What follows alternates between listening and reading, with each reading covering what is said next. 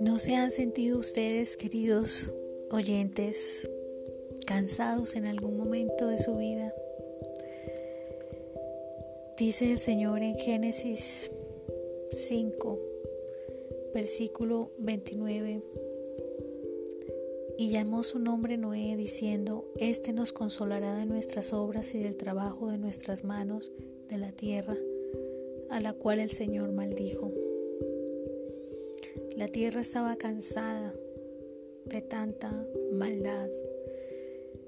Y, y Noé por su fe condenó a la tierra, pero la tierra en sí descansó de tanta maldad. Y Noé representa al Señor porque Él es nuestro descanso. Venid a mí todos los que estéis trabajados, cargados, cansados, y yo los haré descansar.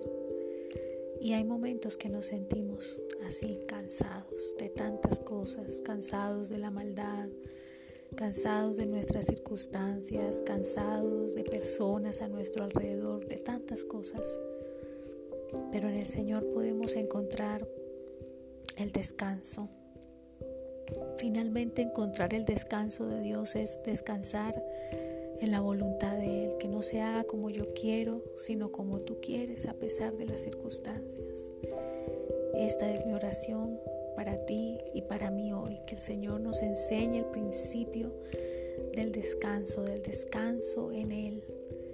Él es esa arca en medio de esas multitud de agua que llenaba la tierra. Él es nuestro descanso. Un abrazo y hasta la próxima oportunidad. Chao, chao.